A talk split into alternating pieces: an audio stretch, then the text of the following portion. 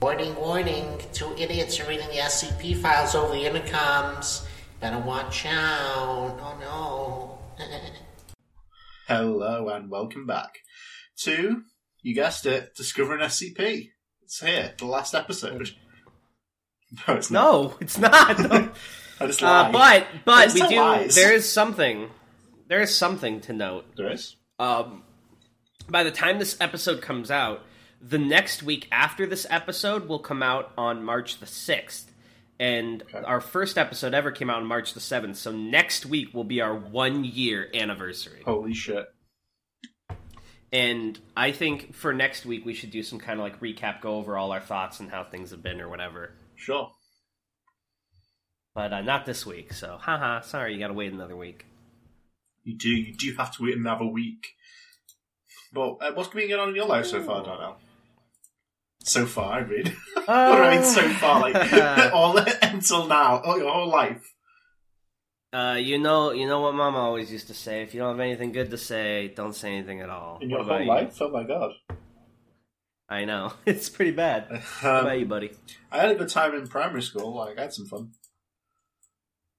Oh, you asked about my entire life. Yeah. I said, I misspoke and said, has anything going on in your life until now? I guess years 0 to 12 were pretty good.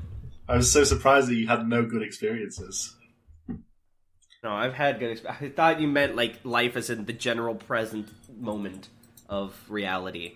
Not like my entire life. Well, reality is... How real is reality? Only as real as the next SCP article dictates, am I right? Exactly.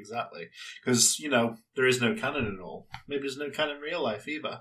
You said there's a moon? I don't see actually, there are cannons. Have you seen them? They shoot cannonballs. I feel like you're ignoring the fact that I just said the moon doesn't exist, but go off, bitch. Well, that's because we talked at the same time. That was an accident. I didn't hear you say that. No, you spurned me. Spurned? I'm angered. You spurned me. You spoofed me as if I was a parody. Like I was Weird Al Yankovic. Spurned you? What am I? Your fucking 1800s lover? I said you had long letter call-out post. Yeah, that was the old-timey version of cancelled, long letter, like, of all the things you've done me wrong. No, actually, the old version of getting cancelled was your boyfriend or girlfriend writing a breakup song about you, and releasing it in the 2000s. That's what that was. And it's the same in the 1800s, they did the same sort of thing. Because humanity never changes. Yeah. We're good for nothing. Did you see that tweet someone wrote? It was like, imagine it's like, I don't remember the year, it was like 1832, and you just went through a breakup, and Beethoven's Moonlight Sonata just dropped. Yeah, I didn't see that. But anyway, we're quite clearly stalling here, because we don't know how to run a podcast. Are we? How many SCPs do you have? How many? One SCP. Oh no. Is this gonna be... This better not be... Like, if it's okay if it's a long one, but it better not be Ouroboros, because that's too long. It's not Ouroboros. That would be its own podcast. Is this a multi-step endeavor, or multi-episode endeavor, or do you think we can do it in one? I think it's a one and done. Alright, hit me with the link. Here we go. This is called Taboo. Taboo? Oh, it's a tale. Let's get it.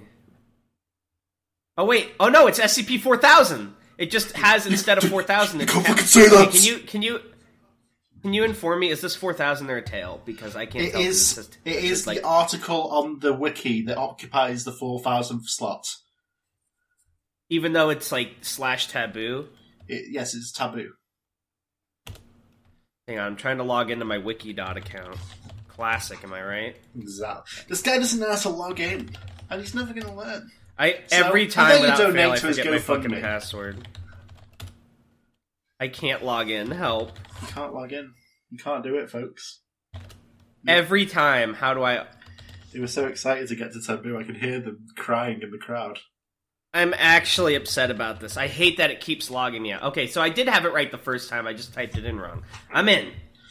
Let's get into it. All right. So the name of this article is Redacted per Protocol 4000-SU. Warning. The following anomaly is affected by communication. Do not refer to it in speech or writing unless trained. I've been trained. Wait. Wait, hold on. No. Have we... Maybe we shouldn't read this. You can play it by ear. I know what I'm doing now. Wait, also, where are we in the lore of the podcast right now? As we are, this? We're hiding out in a capsule hotel in Tokyo. Okay, so we got out of the plant things from Titania? Yeah. Okay, cool. So we're in a hotel in Tokyo. A capsule hotel, that's important. Oh god, you're cutting out for me. It's a capsule hotel. The capsule... Oh, so like the kind where it's like you're in a little... Yeah. Oh, I hate the idea of that. How can anyone... A coffin. How can basically. Anyone be like, yeah, I'm gonna just... What if it gets jammed? That's it. You're done. That's terrifying to me. I'm not even claustrophobic. I just hate the idea of capsule hotels. So we have an image here at the top of the article. A native... This is figure 1.1. Yeah, it looks like... A native humanoid entity manifesting in midair. It looks like a woman in a red dress without a face. Unless I missed something. Yeah, in midair. She's, like, jumping. She's doing that thing that people do at the end of a movie when they, like, celebrate, like an older movie. You know what I mean? Yeah. Except she's, like, T-posing instead of pumping her fist up. Let's get into it. Item number. Restricted by Protocol 4000-ESU. Object class Keta. Special containment procedures. The extra-dimensional location described below, as well as the entities and landmarks contained therein, are nomenclative hazards, SU class, and therefore may not be referred to by any name, title, or designation.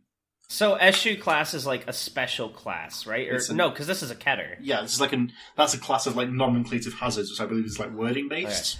Okay. And also I noticed that some of this text is green, and later on there's different colors. Interesting. So they can't be referred to by any name, title, or designation. Only descriptions may be used when referring to the forest outside normative space and native entities thereof. Variations must be made in these descriptions each time a subject is described. Descriptions may be colour-coded for clarity to activate colour blindness, accessibility. Ah! So the same colour means it's referring to the same thing. Yeah. And florid language... That's so clever! This is a really clever one. And florid language... Oh, this is by Peppers Ghost, by the way, I forgot to say. So Peppers Ghost. Peppers Ghost! Yo, that's Tanhoney's OG. Tanhoney used to tell me about the time you guys were in the Navy together. What? Yeah, I did. And florid language may be used for the sake of nomenclative diversity, so you can't call it the same thing. Did you read the footnote? Yes, that's where the colorblind changes. Oh, that's cool. Cool. In the event of a nomenclative containment breach, standard SU class recontainment protocol must be carried immediately by the individual responsible for the breach. If the individual is rendered unable to perform the procedure, the responsibility falls to the individual's next of kin. If the individual responsible for the breach has no known next of kin, the individual's name must be expurgated from all existing documents and records. Any other individuals possessing the same name are to be administered Type G viral amnestics and assigned a new one. Okay. So there's some sort of non-described yet procedure... I'm not saying it's the same, like, you know, level of whatever fucked up it is, but it's kind of like a Project Montauk where it's not being talked about yet. Mm. And if someone doesn't do it, then you have to purge, like, all memory of them from the world? Well, you can, so they purge... If any individuals possessing the same name have to be made to forget their name and then get given a new one. Okay, so, like, that name has to be struck from humanity's record. What happens if a baby's born and accidentally given that name? Well, I'm a doctor, but... No. In accordance with Order O5-4000-F26, at least one successful expedition into the strange and dangerous woodland area must be carried out per year to assess any deviations from baseline abnormality. Hold on. Would you give me a minute? Would you give me a minute? Tan, I'm so sorry. I have to make a shitty, stupid joke. What's he doing? During our podcast. What's going on? I hope the doctor named Mohammed Wang doesn't fail the procedure. Okay. Is it Wang? Sorry, I took the most common first name and last name in the world. Great. What would happen? I don't know. I don't know if they're the most common together.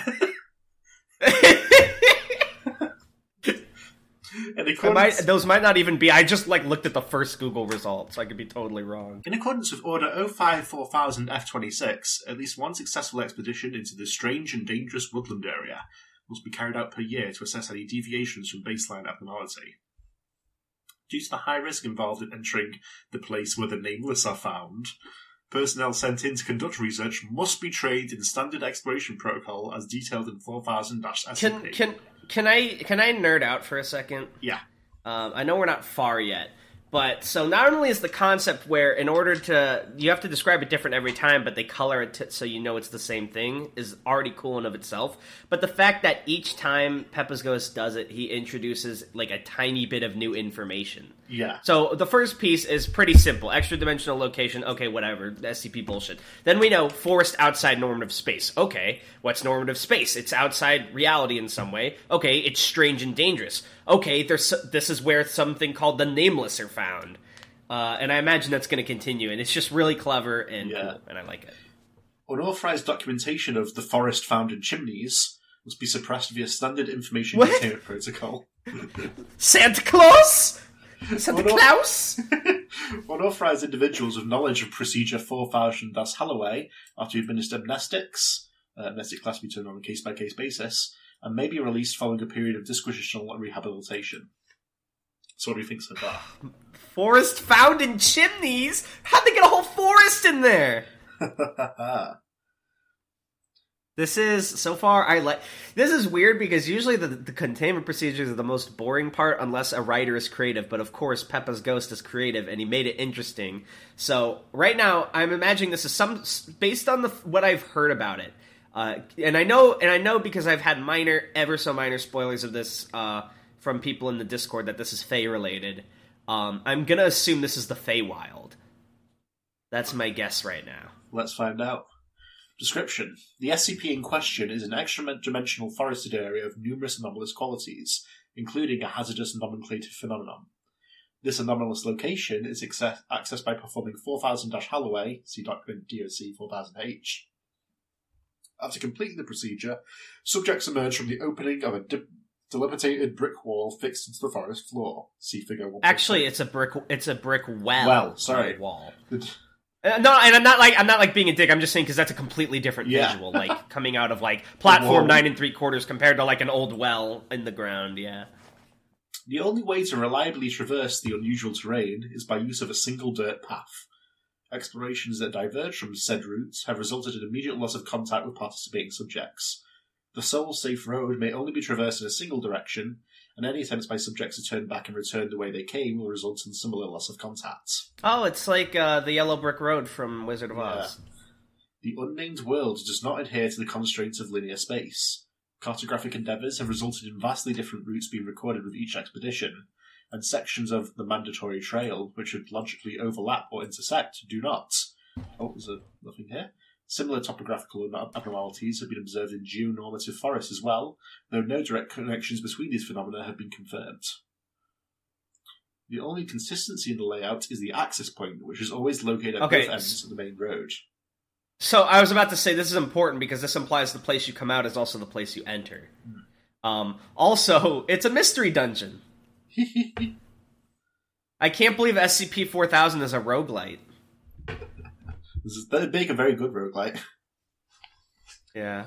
The only way for a subject to safely exit the woods which have no name after they have begun following it is by walking its entire length and returning to the place where they began at the opposite end. Oh, right. So there was no need for me to make that revelation. It happened next sentence.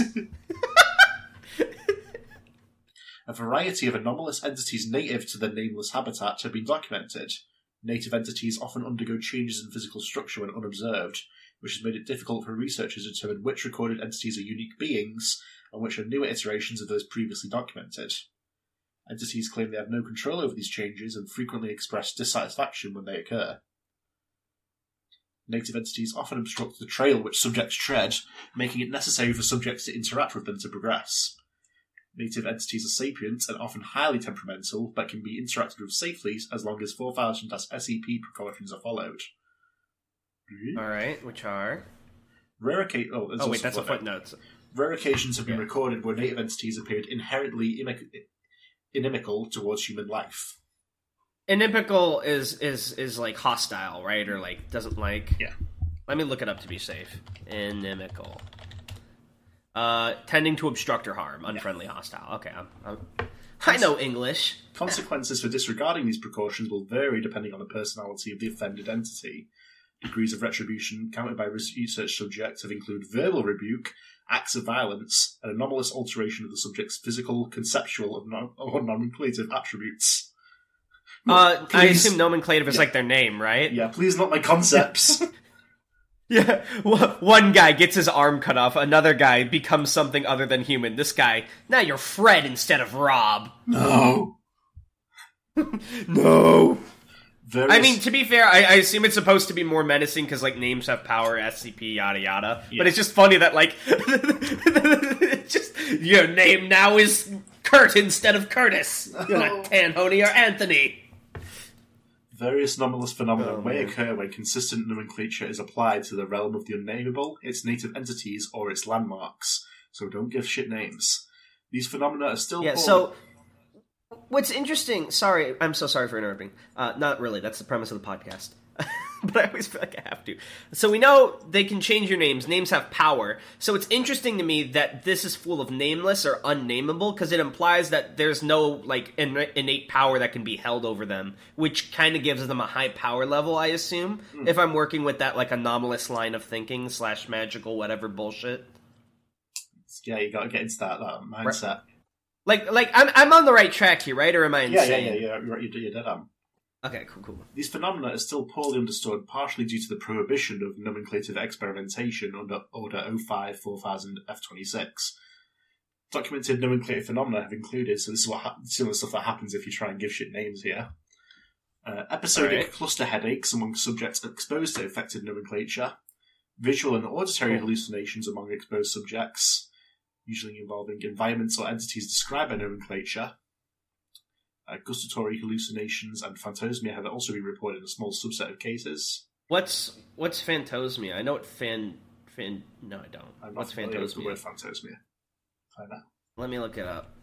Look at this. This is Google the episode. Phantosmia is the medical word used by doctors when a person smells something that's not actually there. More like phantnosia, am I right? Sudden onset of psychogenic amnesia among exposed subjects. The development of non-human physical the development of non-human physical characteristics among exposed subjects, such as feathers and pollen sacs. The development of biological components in non-biological mediums where nomenclature is written or recorded. Okay, so like you would write the name and then like a fucking finger would pop out of it. Yeah.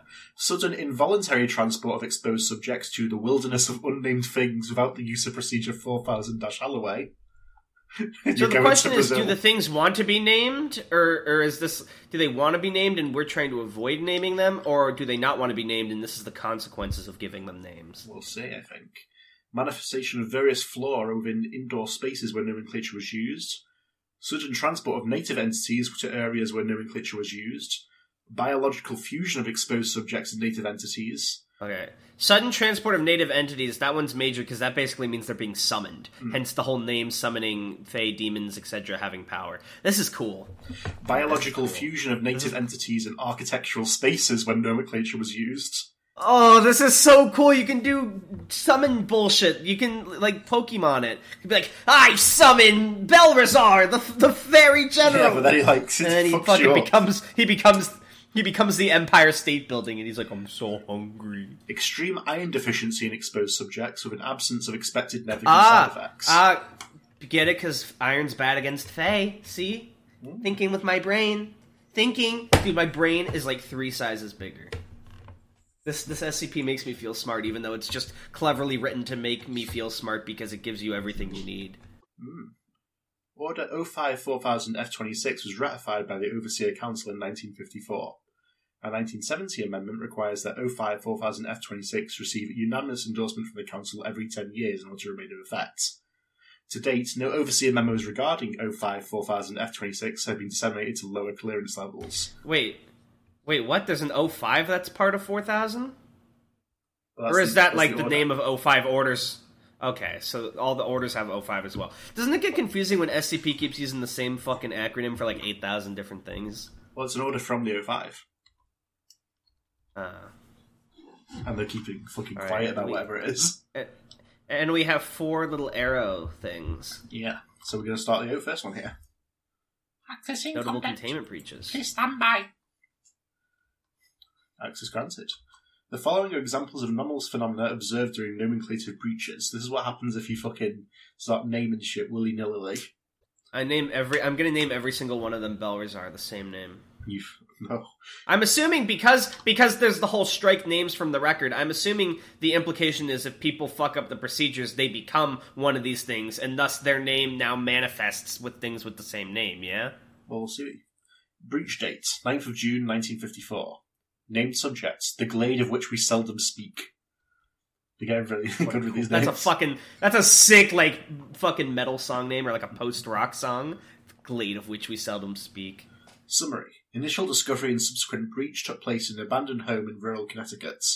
Circumstances of the discovery are unclear due to a lack of surviving personnel, but a general timeline event has been established. Timestamps are in standard NATO format. So that's the 24-hour, yeah? So 1340 is 140, okay. 1340. The hollow of oaken titles is discovered and given a temporary type E, which is archaic object class, uses a preliminary designation for newly discovered anomalies still in an insecure state. So it's like a placeholder one that isn't used anymore. Designation by... Oh, so this is when they first found it, they gave it a name and they gave it a designation, I guess, which was enough. By Field Agent Garrett Bradley, creative nomenclative breach. Real quick, what are the S's at the end of these timestamps? I don't know what the S means. I think it's just part of native time designation. 1345, Field Agent Moira Donati enters the land beyond the flu and is never recovered. Wait, doesn't that mean her name should be stricken from the record because that broke procedure? I don't know. Well, because she's not who said it. She just got fucked up, I think. Okay, what is a flue? A duct for smoke and waste gases produced by... Okay, so this is beyond the chimney flue. Yeah. Okay. 1347. Agent Bradley begins to gradually sink into the hardwood floor. Nearby agents flee the area. 1348. Soon after exiting the house, all agents are suddenly rendered immobile, with the exception of Timothy Woods, who was not aware of the Type E designation.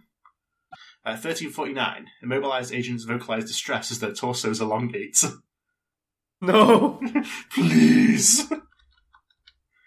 1350. They're stretching what's her name from fucking Willy Wonka? 1350. What the fucking they're oh fuck, I just named them!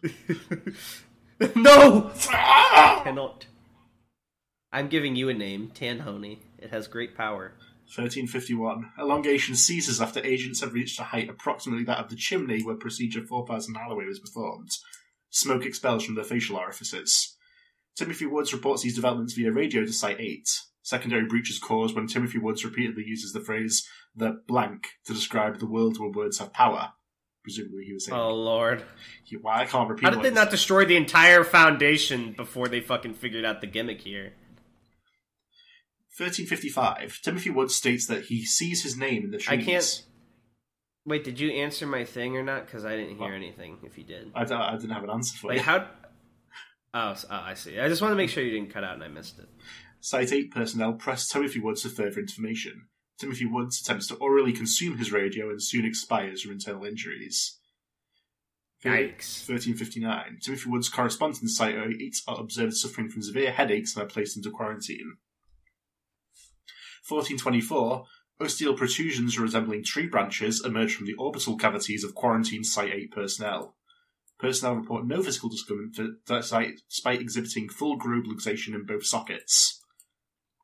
What's globe luxation? There's so many words I gotta learn. Hold on. That's nothing good, I imagine. Globe luxation. Traumatic... it's a rare condition that can present... Okay, tell me what it is. It's a rare condition where there's complete prolapse of the globe from orbit. Oof. Varying degrees of globe... Wait, what? No one's telling me what a globe is. Eyes are fucked up, basically. Okay. Eyes get fucked. Afterwards, yeah, because they're like antlers coming out of their eyes right now. Oh, Afterward, nomenclative anomaly... Wait, do you think that... Sorry, no, finish the afterward. Sorry. Nomenclative anomaly eventually discovered after numerous cycles of multivariable D-class exposure to affected Site 8 personnel. I was going to say, do you think the deer is related to this place in any way? I don't think so. It seems a bit more... Yeah, otherwise it couldn't be named SCP whatever the fuck it is. It's more like a physical threat. Yeah. Breach date, 22nd of December, 1955. Named subject, the footpath which loops around the entire area. Summary. Desk Desk completed the first successful exploratory mission in the grove beneath nameless stars. What? Oh, I'm guessing his name had to be revoked because he fucked up the path. And was immediately quarantined. After exhibiting no anomalous effects for 72 hours, Desk Desk was then allowed to write an account of its experiences. When researchers returned to check on his progress, Desk Desk had vanished. Traces of soil and human tissue were later found in the pencil, paper, and Harvey Mansfield Desk Desk had used as his writing. What happened to Desk Desk? What's Harvey Mansfield? I don't know. What happened to Desk Desk on that? I loved him. Now he's part of the dirt that feeds that place. I love this SCP because this is the one SCP where we have total reign to go full Chuny and be like, that place. But you can only say that one. Man. No, you can't. You said twice. It's a name now. No, I didn't. I said that, and then I used the word for a male. I see. I'm being careful so I don't say that part again twice. Okay. So we're good. Breach date, 19th of August, 1958. Named subject. The native entity that sits atop a throne of bones and cradles a flaming child. That's fucking metal. Oh, wait, this one doesn't have a color, so I assume they're talking about it's one of the nameless things in the forest, right? Yeah, it says native entity, though, yeah. Yeah, okay. Summary. After completing an exploratory mission, Field Agent Ethan Mercy...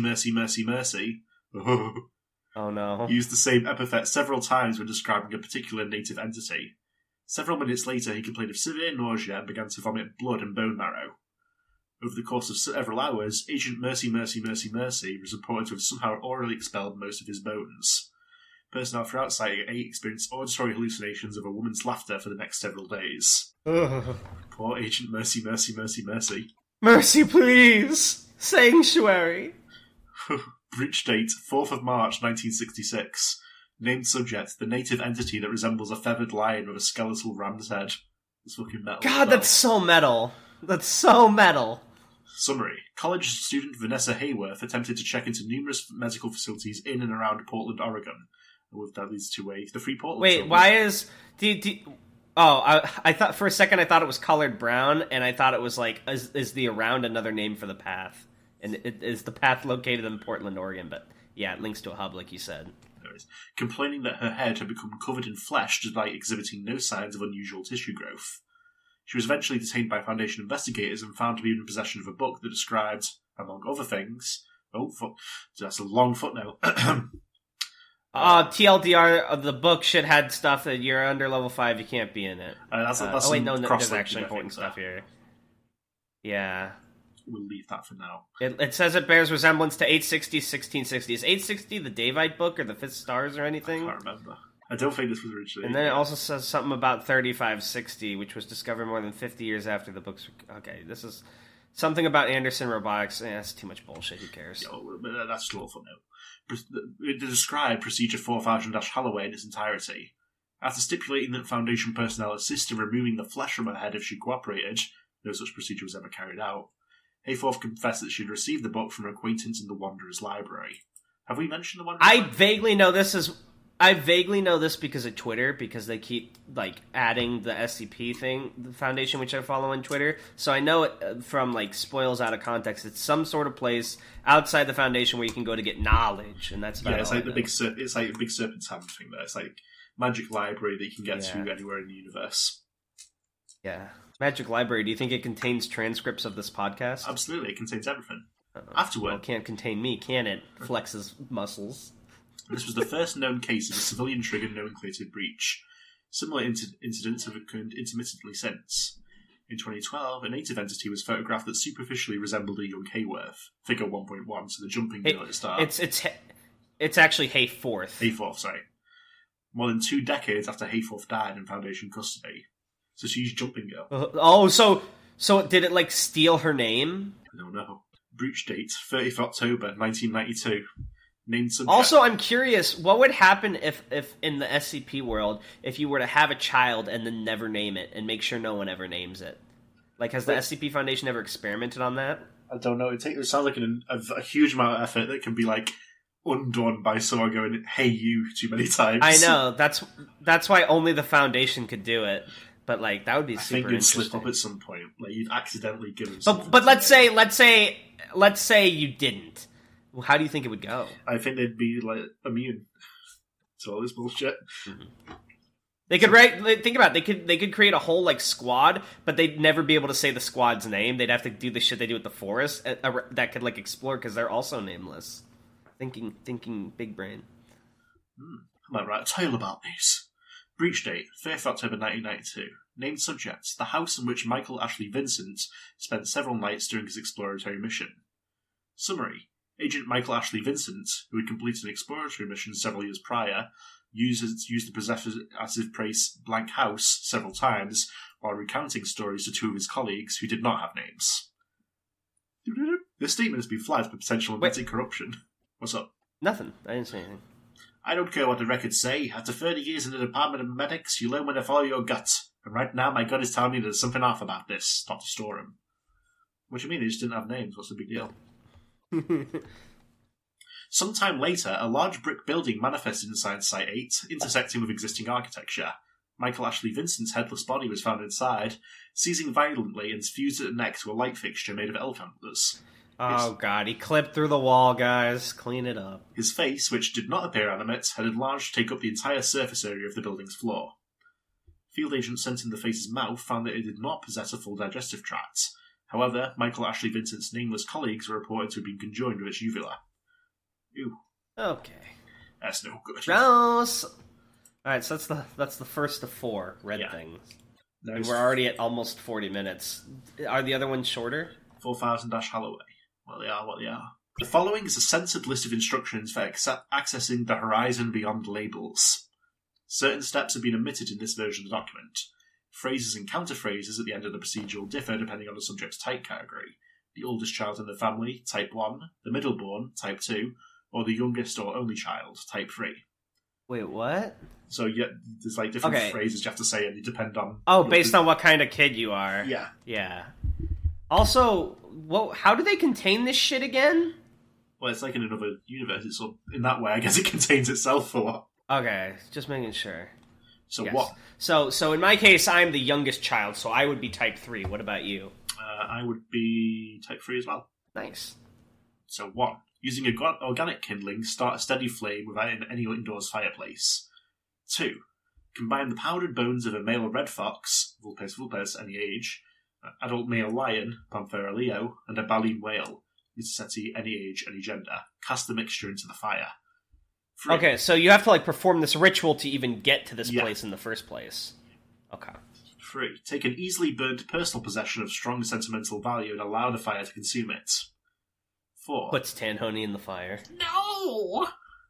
4. Carefully release three feathers from any black-plumed bird of the genus Corvus over the fire and allow the smoke to carry them up the flue. 5. If the fire begins to emit vocalizations, respond with the appropriate counterphrase. See phrases and counterphrases below. 6. If the correct statements are given, the fireplace will expand and the ladder will descend. The fire will be harmless. 7.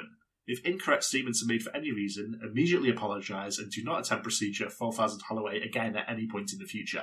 So, counterphrases are what the Foundation people say, right? Yeah, so it says something to you and they say the right thing back. So I know there's still a little note left, but when we get to them, do you want to be phrase or counterphrase? I can do the other one. I'll be phrase, I guess. I can be the fireplace. And if you fuck this up ever once, never do it again, basically. Yeah. So you get one freebie where you're allowed to fuck it up, but then you can't do this shit again. Yeah. Notes. Individuals who are... Sorry, I didn't mean to. What if you, like, stumble, like you bite your tongue while you're saying the phrase? Does that count? You fucked up. No. Individuals who are present during Procedure 4000-Halloway, but were not the ones conducting it, must not respond to vocalizations or approach the active fireplace under any circumstances. If I can be a little obnoxious for a second and put this under a hyper-analytical lens... Do you have to respond in English, or can you respond the same general phrase in any language, do you think? I don't know. I would think it would be any language. Because knowing, if this is related to Fae, it would make sense if it's English, because, like, you know, Ireland, England, all that bullshit. But, like, also, that would greatly limit the scope of how many people access this thing if only English speakers who know about it can do it. I would think it would be any language. It's like... Words have power, but sort of the shape the words can take could be any, I think, as long as it has the same meaning. But by that logic, if it's just the meaning behind the words, does it really need to be the exact counter phrase that they have written, or can you say something that means the similar thing? Well, it's I guess maybe it's just to be safe for the Foundation as well. Because they know this works. I'm about to test it out. Yeah, that's totally fair. So variant 1 for type 1 subjects are oldest child. This is if you're... Yes, alright, you got that. These woods have rules.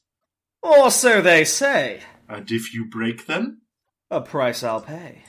Variant 2, so if you're a middle child here, yeah. Is someone there?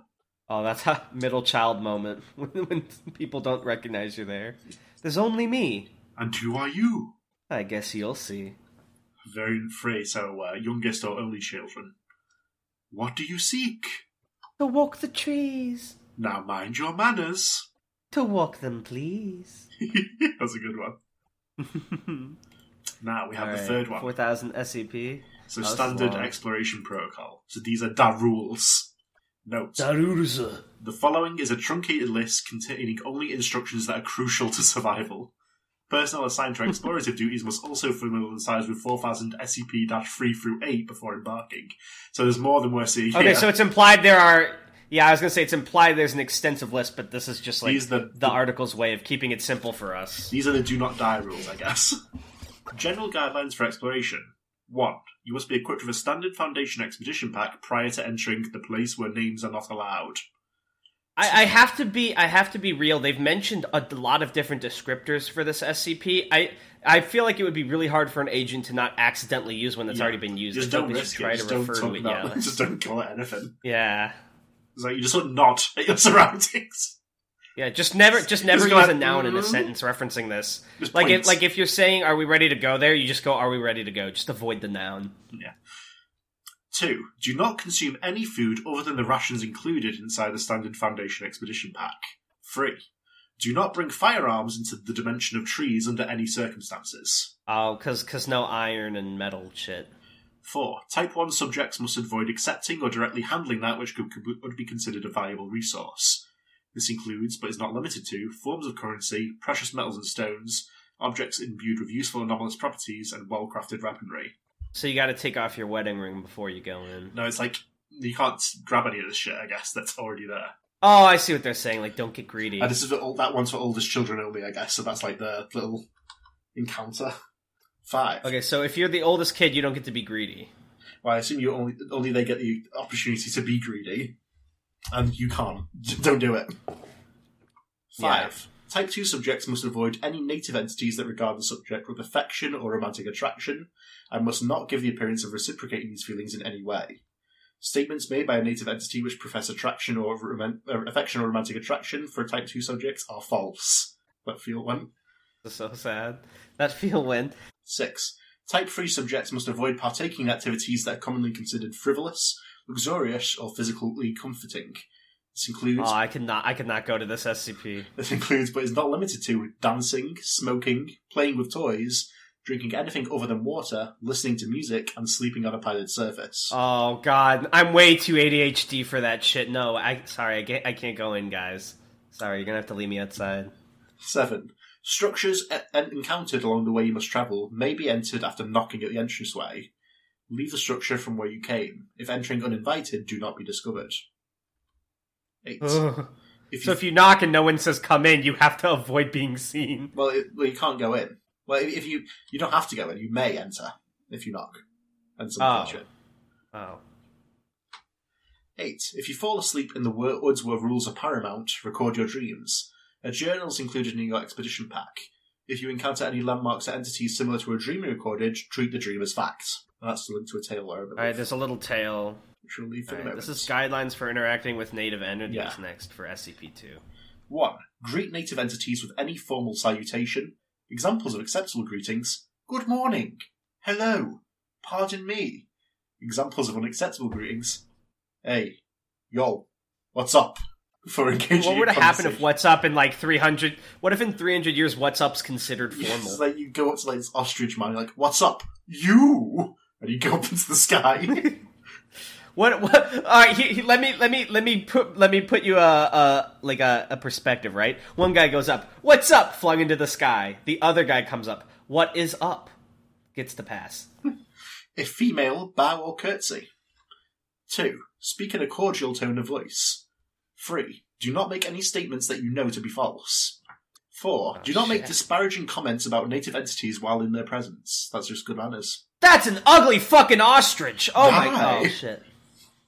Do you know who I am? I'm the bird that's going to eat the whole world! Oh my god, we found him! No! 5. Say please and thank you when appropriate. 6. Refer to an address. This kind of has like a... This kind of has like a bizarre Alice in Wonderland vibe to it. 6. Refer to and address native entities using descriptions of their physical appearance per Protocol 4000-SU. 7. Do not refer to a native entity by a name, title, or designation, even if it introduces itself as such. 8. Do not state your name, nickname, codename, alias, or any other personal designation when in the presence of a native entity. 9. If a native entity offers to assign you a name, title, or designation, politely decline. 10. If a native entity makes a statement in which it addresses or refers to you by a name, title, designation, or anything other than a physical description, ignore the statement as though it had not been spoken. Frederick! Frederick! Just like looking away. 11. If pressed for information that is considered confidential, refuse, briefly apologise, and bow. 12. If a native entity appears to require your assistance, consider its appearance before choosing to help. 12A. If the entity appears threatening, do whatever is necessary to aid it. B. If the entity appears attractive or harmless, do not approach. C. Always feed a native entity if it is hungry. This overrules 12B. This this is interesting to me, but it doesn't overrule A, right? Well, yeah, you already have to help that one, though. Yeah. Oh, do whatever is necessary to aid. I thought it was do whatever is necessary to avoid aiding it. Sorry, I got confused. This is interesting to me because assuming this is the Fey and Feywild stuff, that's kind of like always a given thing I've noticed in settings, or at least in D&D. That's the only real setting I've extensively done Fey shit with, is that there's always like it's totally normal for them to have like a series of complex rules, which is why it's funny to me, and it also makes sense that there are like 8 whole articles of like these bullshit rules you have to follow. It's very interesting. Sorry, I just wanted to mention that. 13. Do not attempt to mount any bestial entities you encounter unless it has earned your trust and given you its consent. Who did that? Who was like, oh, sweet, a horse! Die! It just explodes on contact. It's like a shitty, like, stock explosion as soon as they hop on. Fucking SpongeBob. Yeah. My leg! If you are offered... 14. If you are offered a physical gift, receive it with both hands. Do not discard this gift, even if it appears to have no use or value. This is overruled by 1.4, which is don't get so if you're precious resources. Right. Wait, so this rule is overruled by 104. So if it looks valuable, don't take it. If you're the oldest. 15. If a native entity offers you a non-physical gift or attempts to initiate a trade, politely decline. Yeah, so if a fucking Fae says she likes some shit like, may I have a moment of your time? No, you may not. That's mine. 16. You may accept food offered by native entities and offer that food to other native entities you encounter, but do not consume it yourself. This is such a scary SCP because so many people fuck up these rules. Yeah. It'd be so hard no matter how much training you take in. You'd slip up eventually. 17. Yeah. Do not sleep in any lodging offered by native entities. You may sleep inside the residence of a native entity as long as you do not have an invitation to do so. Just crashing at Tan's house. 18. If a native entity offers to accompany you on your journey, accept, but do not tell them where you're going. 19. If you are aided by a native entity, you must aid it in return if you have not done so already. You must save my family! 20. If you encounter an incorporeal humanoid that claims it is not a native entity, disregard all previous protocols and follow its instructions. So I assume those are like people that have been lost, yeah? Maybe you can save them. Is that what that's implying? I know it says follow its instructions. It's in charge. So there's one last thing, but there's like 3 encounters here. Yes, it's 3. So do we read each of them? Yeah. Okay. Do you want to be Dr. Japers? I'll be Dr. Japers. Wait, does it have? Yeah. So the red is whatever oh, that's why there's no name. I got confused because I was like, where's the name of the thing? You learned nothing. Yeah, exactly. Exactly. It took me a second. All right, do you want to be Dr. Japers or whatever Japers. Nameless one? Okay. So the following is a series of interviews conducted by Dr. Eugene Japers over the course of several years. This data has been expunged from all general documents under Order O5-4000-F26. Okay. Interviewer, Dr. Eugene Japers. Interviewee description. The native entity with a head resembling that of a rabbit's. No! The white rabbit of Crank! Wait! Forward. He always comes... I'm sorry. Interview conducted in 2005 during Dr. Japers' first expedition into the space where speech is deadly. Begin log. Good morning, strange traveller. Good morning.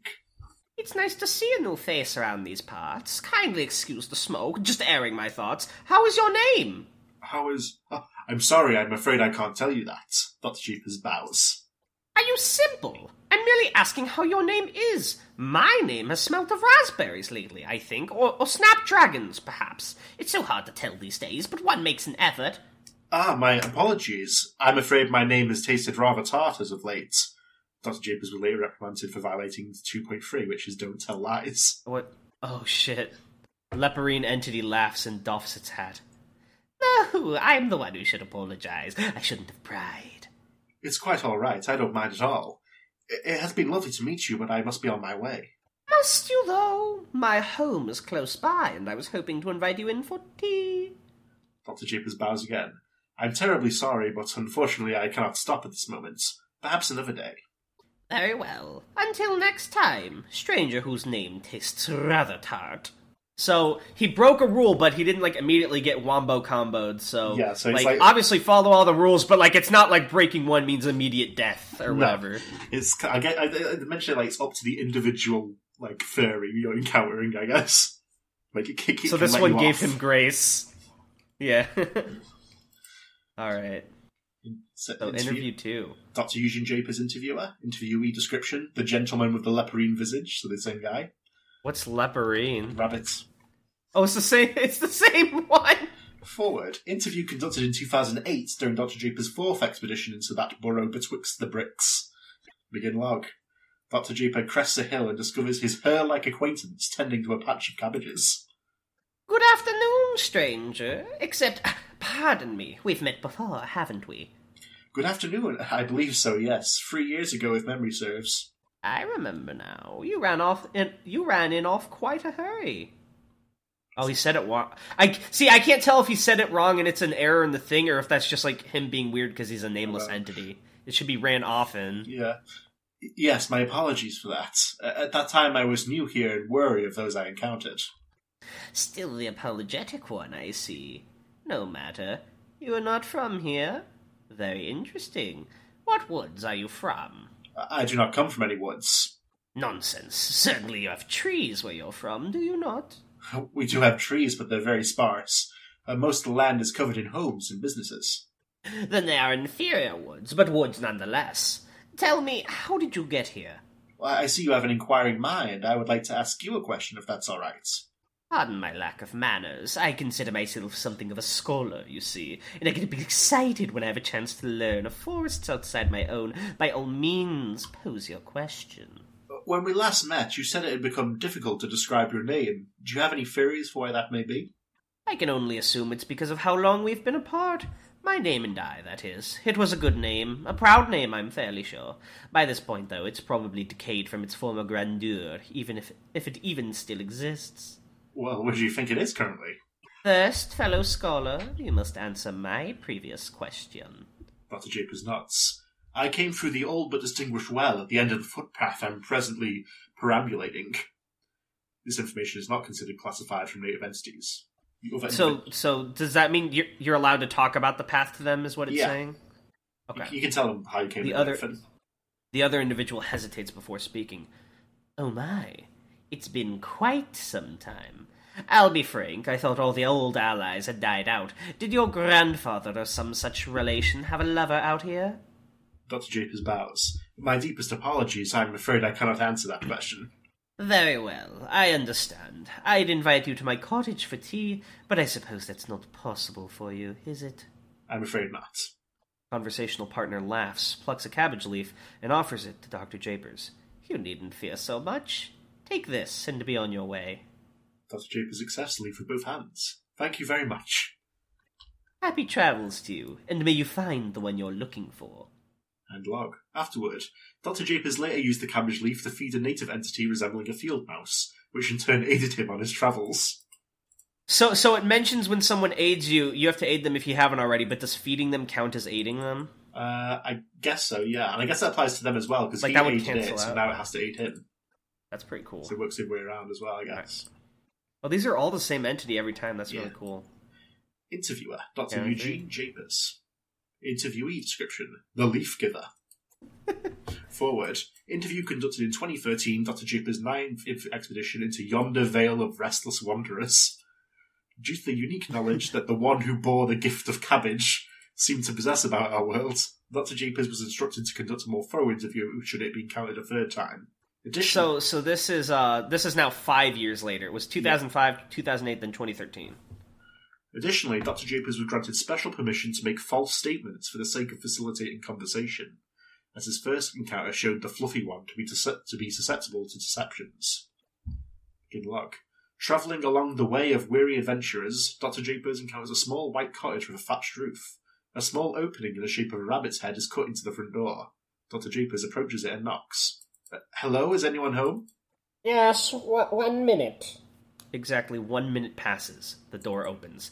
Ah, we meet again. Please, come in, come in. So since he wasn't invited, he knocked, he's allowed in, right? Yeah. Okay. Dr. Japers is led inside. The interior is sparsely decorated with wooden furniture and needlework. You have a lovely home. Ha! You have a lovely sense of humour. The homeowner hurries to a kitchenette in the corner and begins preparing a kettle. No, really, I think it's charming. I suppose. It was just meant to be until things cool down on the other side, but, well, you know. I'm afraid I don't know. Would you like some help? I kind of like that the interviews, I mean, obviously maybe it's trying to trick him and do some shit, knowing what we know, but I kind of like that it's not like an immediately like menacing tone. It's kind of like a cutesy Alice in Wonderland type encounter. Mm. No. You just have yourself a seat at the table over there while I get the tea ready for us. Dr. Japers draws a chair and seats himself. You're most generous, but I don't think my digestion will permit it. Oh, poor fellow. Well, I find the presence of tea to be a comfort in any case. You are most kind. Tell me, could you explain what you meant by cool down? His third host turns the stove on and stares out a window cut into a similar shape as the hole on the door. Your relations didn't tell you the full story, I suppose, about the turmoil that drove us here. Turmoil? Was there a war?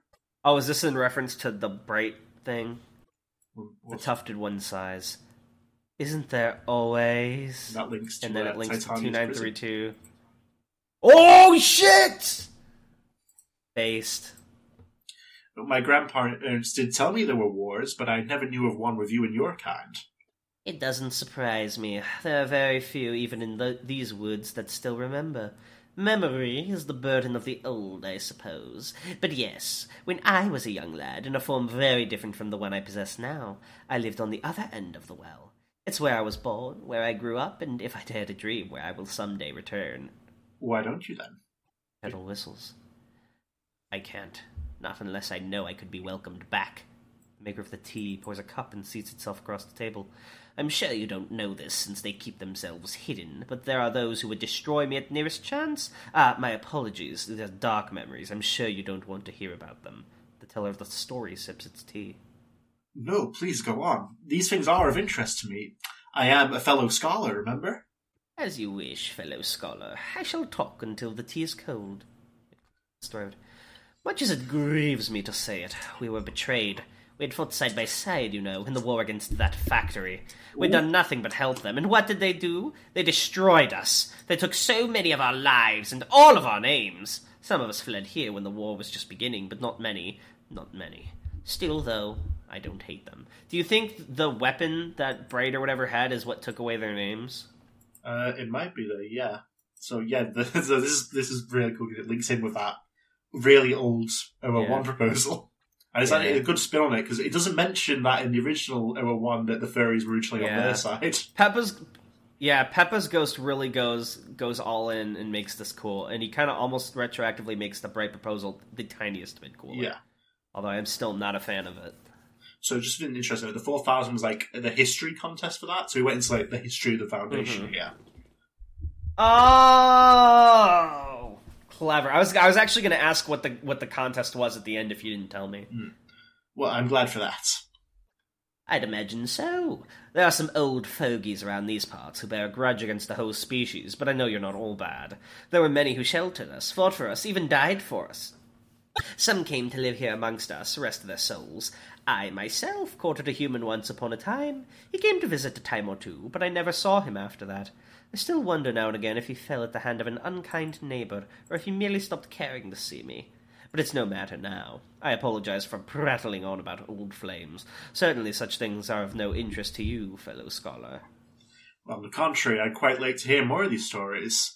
The life of you and your people is of great interest to me.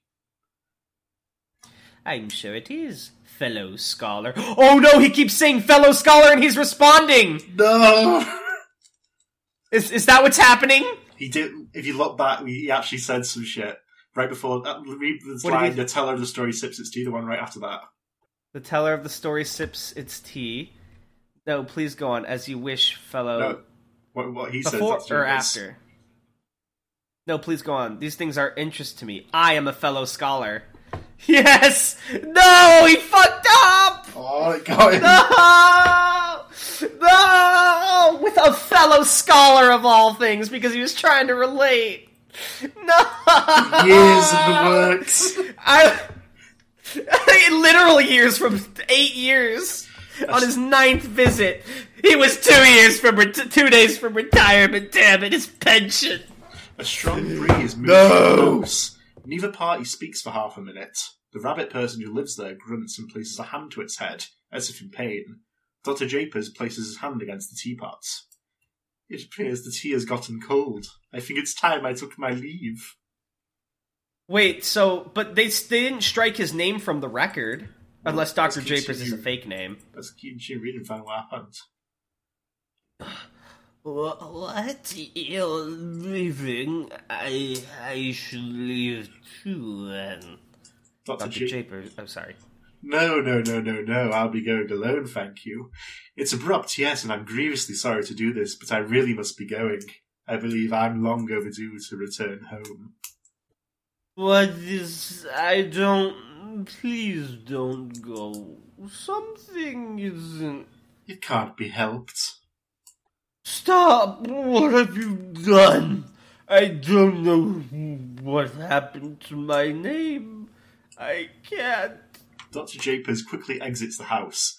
His former companion whimpers and looks at his hand as he leaves. It does taste rather tart. So did you catch what happened there?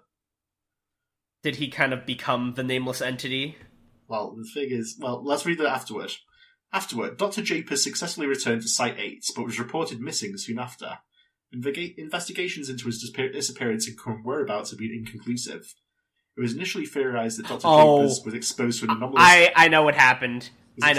They switched bodies. The slurring is Dr. Japers and the rabbit guy, and the rabbit guy is now Dr. Japers. Dr. Japers was exposed to an anomalous influence on his physiology during his most recent mission. However, thorough analysis showed no genetic abnormalities in the fur he'd shed on his expedition gear. So he's already invaded. It's not even like body swapping, it's just identity swapping. So everyone, even though he's still a rabbit man... Everyone perceives him as being Dr. Japers. That's so he's kind of like already gotten away with it. I wonder if anyone... But the thing is, obviously this is a cool thing we picked up on as the reader, but I wonder if there's a tale or some possibility that someone in the Foundation will pick up on that as well, reading through it back. Also of interest... Now, obviously, I don't think he's tied to this place, but considering that he's just casually a rabbit, that kind of makes me think maybe some similar bullshit happened to Blackwood. Oh, that's I've not heard that before.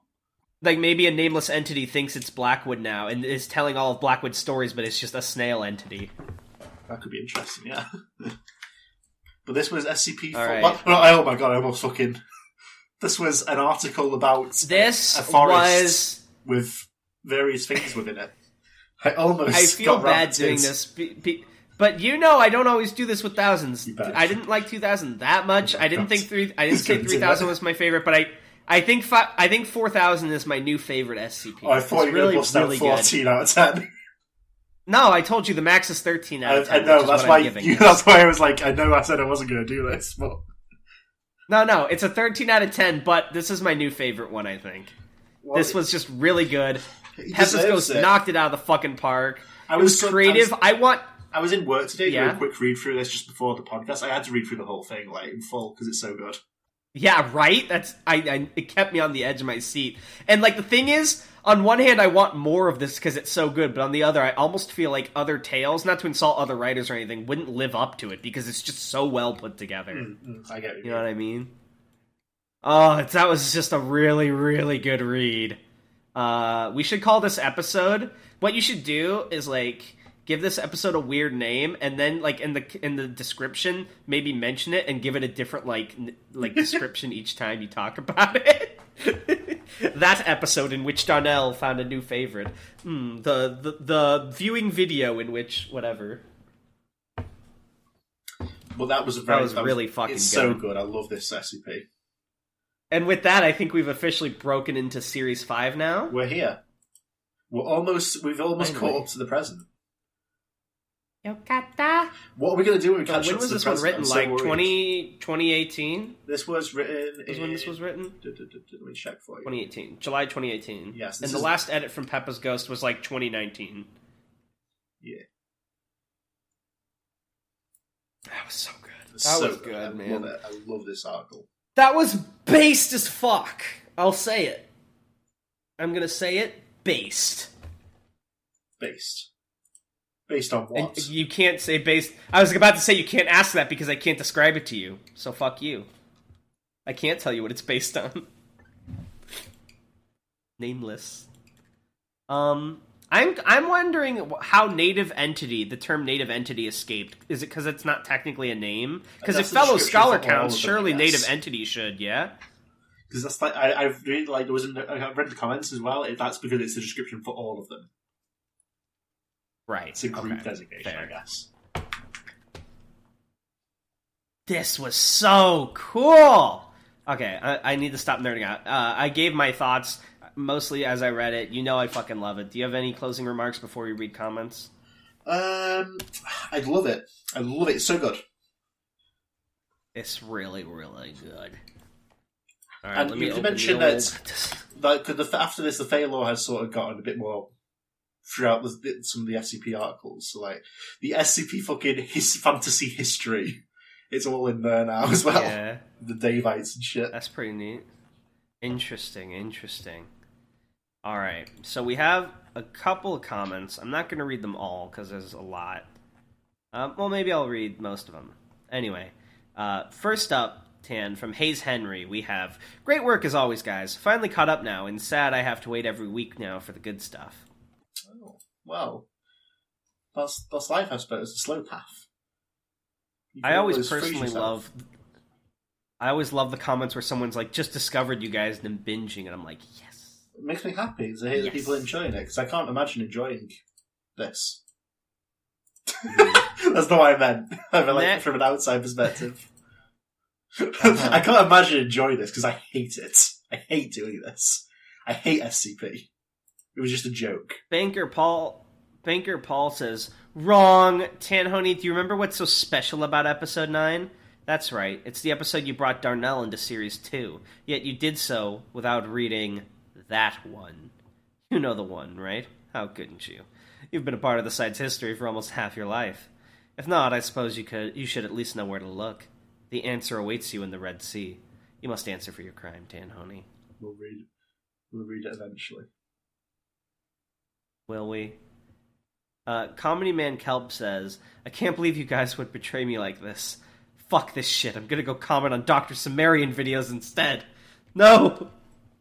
No, we didn't mean it, Comedy Man, please. I'm sorry. I never meant to hurt you. But it was just so easy! Loser! I'll do it again! Shythalia, this was a really funny comment, because I thought the same thing, but I didn't want to say it in the episode, because I didn't want to invoke a nightmare in the comments section.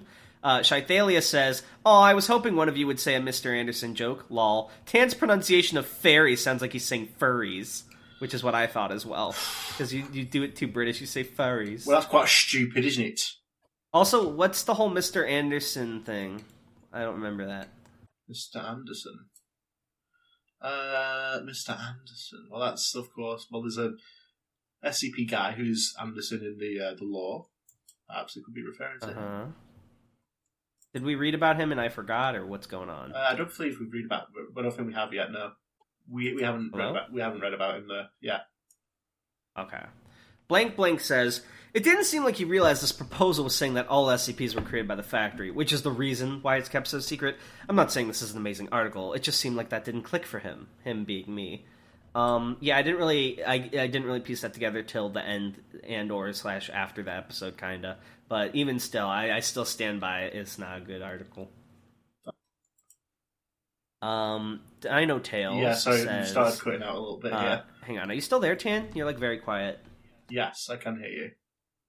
Okay, can you hear me? Testing, testing. 1, 2, 3. This is a sentence for you and me. Dino Tail says, hey, Tanhoney and prisoner named Darnell. My SCP recommendations are SCP-3785, Jasper's Hill, SCP-3761, The War of the Squirrels, and SCP-3240, The Bones of What You Believe. That's good. My theme recommendation is Herman Fuller's Circus of the Disquieting. 3. Sorry you didn't... Yeah. 3. Sorry you didn't get in the smash, Darnell. What are you talking about? I'm Pyrrha and Mithra, idiot. 4. Guys, I'm sorry. I was just saying that since you guys are getting into the Godzilla films, that'd be fun to see read kaiju-like SCPs. I wasn't trying to be controlling. Bye. Please don't kill me. I'm pointing the gun at your head. 5. Given the nature of this episode, my recommendations above may become obsolete. Steve-O-esque says, as a New Zealand citizen living in the U.S., I also don't care for the Queen or her spawn. Also, heavy Fae focus this episode. Wait a minute. And I'm mostly commenting to keep up engagement. You don't have to read my comments every time. They get especially long-winded and ranty anyway. Like, it reminds me of a time. Quaker Button-Nose says, ah, so you'll be getting to... that SCP. Soon. That first SCP was called Bright's Proposal. It seemed pretty dark to me. Got him. Boris WW says... And so Gears is no longer among top 3 authors. Current top is Cactus with 13 articles, Salmon with 12, and Tanhoney with 10. Well, Adam in the Bible didn't create things, but he did name all the animals, and names have great power. Yeah, you made it very well with you did, and I hadn't thought about that, because I know that's like sort of like a... Yeah, exactly. I was going to say that's sort of like a magic-y thing, and that's why it didn't come to my mind, because I was thinking of it in the context of like the religion of the Bible. I was like, there's nothing about like shaping stuff. I was like, okay, I forgot SCP does name stuff, so that was a good catch. And Jack left an enlightening response as well. That was pretty cool. And then Anomalous Writer says, a gun that can shoot.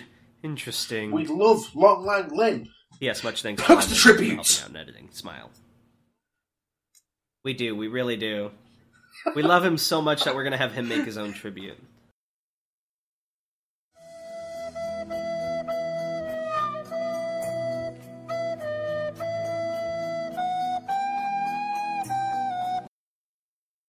But we really do love him.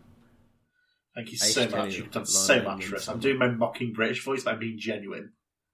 Yeah, we you know, we always, you may not know this, but like, any, like a game Tan and I have is like if we watch a video or a show or something, we'll be like, that's you or that's me or whatever. And whenever there's like the nice characters in a show, we're always like, that's Anomalous and Lon Lang. When it's like the nice guys versus the evil people. Every time without fail. We did it in a Darman video just before this, remember? Yeah. I can't tell if you're cutting out from me or not. Or if you're just low energy. Weak, low energy. Let me think. Anything else for today, Tan? Nothing I can think of. Alright. As always, you know, read and or watch Aetheral Space, and if you like it, leave a review on Royal Road, but you know that from me. Good Morning Poon Poon, the last episode is recorded, but it's kind of a pain in the ass because I needed it on Monday, and my people didn't get it to me till I had to go to bed. One of them didn't put the thing, so I couldn't do it Tuesday because I was busy all fucking day yesterday. And then another one, their mic problems happened again, even though we had like 3 episodes where they didn't, so I have to go in and individually edit out every time I talked on their track, and I'm just kind of putting it off because no one else will edit except for me. This is me ranting, so... TLDR, the last episode of Good Morning Poon Poon is hypothetically finished, but I'm putting it off both out of business and because... This is what happens when you read manga. But hopefully that will be out within the next week or so, and then you guys will have... and then you guys will have the completed limited series. I'm going to try one last time to be like, hey, can someone else edit this for once? And if that doesn't go well, then I guess within a week or two it'll be out. So apologies for the delay on that. Just a series of unfortunate events. But I will say, when it's finally edited, the pain in the ass it's going to be. I think it was an incredible episode. We had a ton of great theories, a lot of analysis. It was a fun ride. For all the complaints I give about my co-hosts with editing, they're great people. Like, as people, they're awesome, and they have, like, really insightful thoughts. And if you haven't given it a listen, and if you haven't read Oyasumi Punpun, you should do both of those things. But yeah, hopefully that'll be out soon-ish. If it's not out by the time this video goes up, hopefully it'll be not long after. That's it, I think, for this week. All right. Yeah. Wow. Next week is our 1 year anniversary. Can you believe we've been doing this shit a whole year? Like, my friends, they all feel like they have real lives compared to me, right? They have fiancés, and they have, like, jobs. And they are like, wow, I can't believe you've been doing YouTube for a year. I've always wanted to do YouTube or whatever. And it doesn't feel real to me that, like, this is, like, an actual thing we're really trying on. And, like, we've been sticking to it for a year. How do you feel about it? It's pretty surreal, though. Yeah, it's become part of my life now at this point, so... Yeah. I can't imagine not discovering SCP with you anymore. That would make me so sad. Every week... There will always be SCPs left. It's self-sufficient. No SCPs left. Yeah, that's true. Well, as long as I'm right, there'll always be good SCPs, hypothetically, to eventually get caught up. And there's just a bunch of... This cocky son of a bitch. Ugh. All right.